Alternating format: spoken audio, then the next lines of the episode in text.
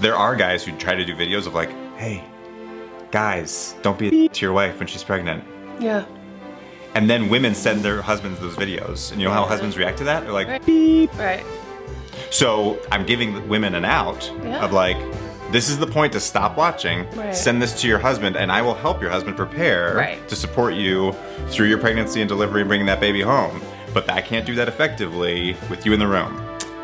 I think that's the perfect way. I think you're just you just just told everybody just right, like So- why these videos are important and different. And wives, like, give your husbands the space to like figure this out without feeling accused or put upon. Hi, welcome to our video on preparing for delivery. If this is the first video you're watching, congratulations, you're a, a procrastinator. Gotta do it again. If this is the first video you're watching and your wife is pregnant, congratulations! You're a procrastinator just like us. What I want to do is share with you a few quick things that you can do to help your wife prepare for delivery. So, I think there's a couple things that as you get into the home stretch that are really the things that I wanted to make sure were done. I'm going to give you the, the quick and easy things first. If you haven't already done it, visit your hospital. You have to pre register, and you, at least you, and maybe you and your wife, are gonna wanna walk through the hospital visit. Where are you supposed to park? Where do you enter? Where do you enter if it's after hours? Hint, it's usually the ER. And where do you need to go when you get there? The other thing they'll tell you when you do the hospital visit is the information that you should have pre filled out before you get there. The reason that this is important is because with my third child, um, we were pre registered, but we hadn't filled out all of the paperwork. And so when we got there, I was in active labor and they were asking me basic questions about myself while I was standing at the desk with like holding one hand and holding Marcus's hand with the other. So I highly recommend you do all of that before. When you get to your third kid, sometimes you forget to do that stuff and like you'll just you'll live with the consequences.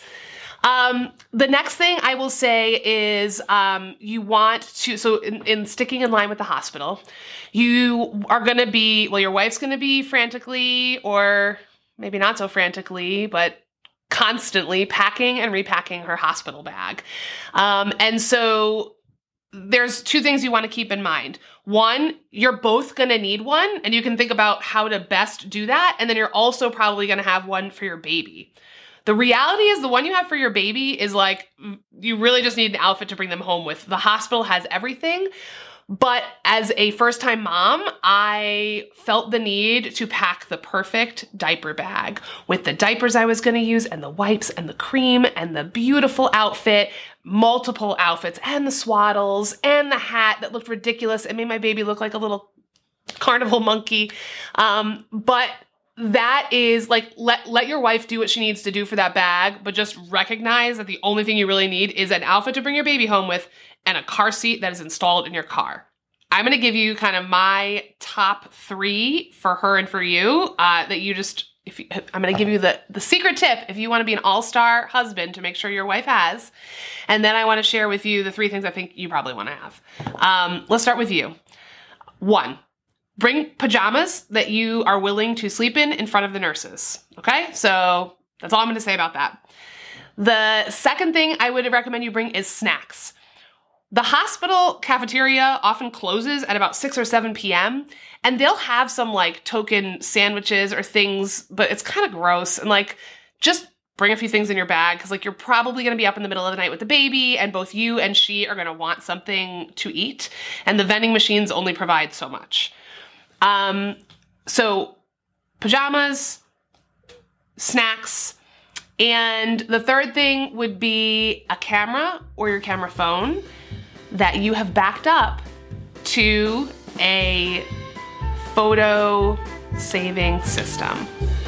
I'm not gonna throw my husband under the bus, but we are definitely missing pictures of our child's birth because of a phone accident and no backup pictures. So I will tell you, those are my three tips for you. If I want a fourth, it would be bring one of your chargers with the extra long cord. You, they always tell you that anyway, but hospitals have your plugs in weird places, and there's gonna be a thousand people texting you, and so your phone's gonna run down really fast. So just make sure you have a good charger.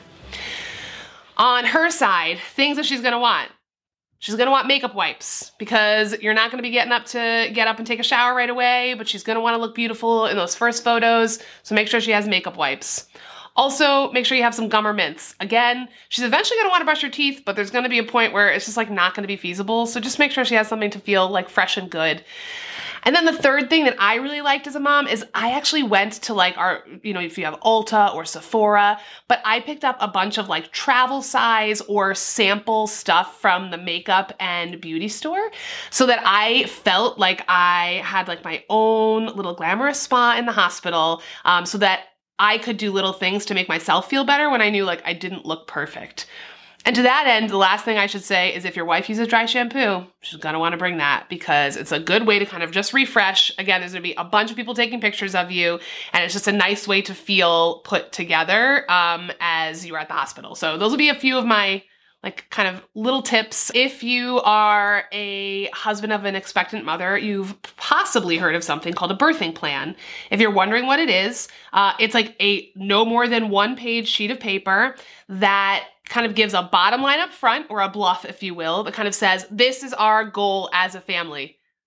I laugh because the goal is we want to deliver a healthy baby.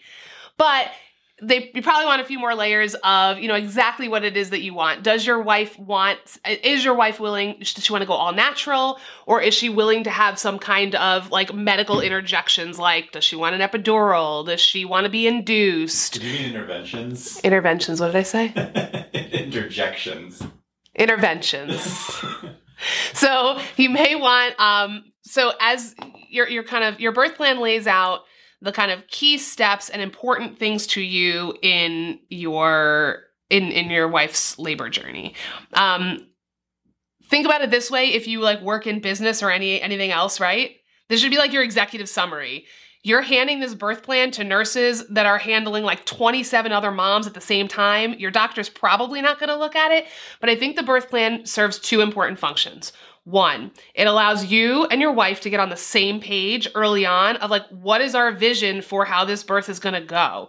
You know, do you want, does she want medical interventions in terms of an epidural? Does she want um, to, you know, try a natural birth? Does she want, has, have you considered a C section? Is that on the table, off the table? What would be the conditions by which you would think through that? So that's kind of the first part of it. The other part is it just kind of gives a quick bulleted list to the nurses to keep in mind what are the things that are important for your you and your wife. Do you want to cut the umbilical cord? Is that something that's important to you? Do you do you not? Our birthing plan, our agreement was that my husband would stay above the waist with me so he was never going to see what was going on down there as I was birthing this child because I wanted to preserve the magic for the rest of our lives.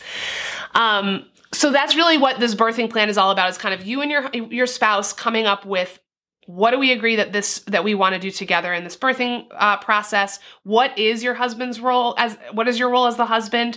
And then for the doctors to kind of have a quick view of what it is that you are envisioning for your birth. The most important things that you can take care of is the gear. Make sure the car seat is installed. Make sure you've put together the crib and any other thing that needs putting together. Your wife does not want to have to nag you about that, so just do it and do it on the early end. It will make her feel more confident. So, those are two things car seats, cribs. If you have other children or pets of any sort, please be in charge of figuring out the care that's going to happen for those pets and humans uh, while you are at the hospital. Oftentimes, your wife's going to go into labor without any notice, and it could happen. I want you to remember your wife's due date is two and a half months from now, but she could go into labor any week. And so just make sure that you have a plan and that you're in charge of figuring out how everybody gets taken care of because your wife's only job is to get herself in the car and you drive her to the hospital. Um, I will say that I would also encourage you to be the gatekeeper for your wife. And we'll talk about this a little bit more in once, you know, in the in our video on once you come home with your brand new child. But this actually has to be discussed prior to you bringing your child home. What are your parameters around visitors at the hospital and in the first week or two of you being home? You I have will say baby. err on the side of giving your wife a little bit more space for the two of you to spend that time together, um, and not have people like kind of rush to be at your side unless that's what your wife really wants. I just want you to know it's what I really wanted. I wanted my mom to be right there with me, but that was something we talked about ahead of time. And my husband knew that my wife, my wife, my mom, and my sisters uh, were like were. I was really comfortable with them being there, but for others, we needed a little bit more space and time. One thing that you should be aware of, and it's not something I'm advocating that you share with your wife because she's not going to understand it until she lives it. The plan you come up with two months prior may need to change because your wife is going to start to feel differently, especially in those first few weeks. The last thing I'll say, uh, and this is a fun one, but um, most women are keeping themselves from eating certain things during pregnancy. Um, unpasteurized cheese, deli meats, sushi, wine. Figure out what your wife wants to eat post delivery and arrange in advance for someone close to you to drop that off at the hospital so she can have that after her birth. For me, it was sushi and an Italian sub, and it was the best thing ever. Just something fun for you to do and, and kind of something for her to look forward to, um, you know, immediately after uh, what is a very long and grueling time of delivering a baby. So her body will need to be replenished. Give her something fun, and it just lets her know that you were thinking about her before your baby even came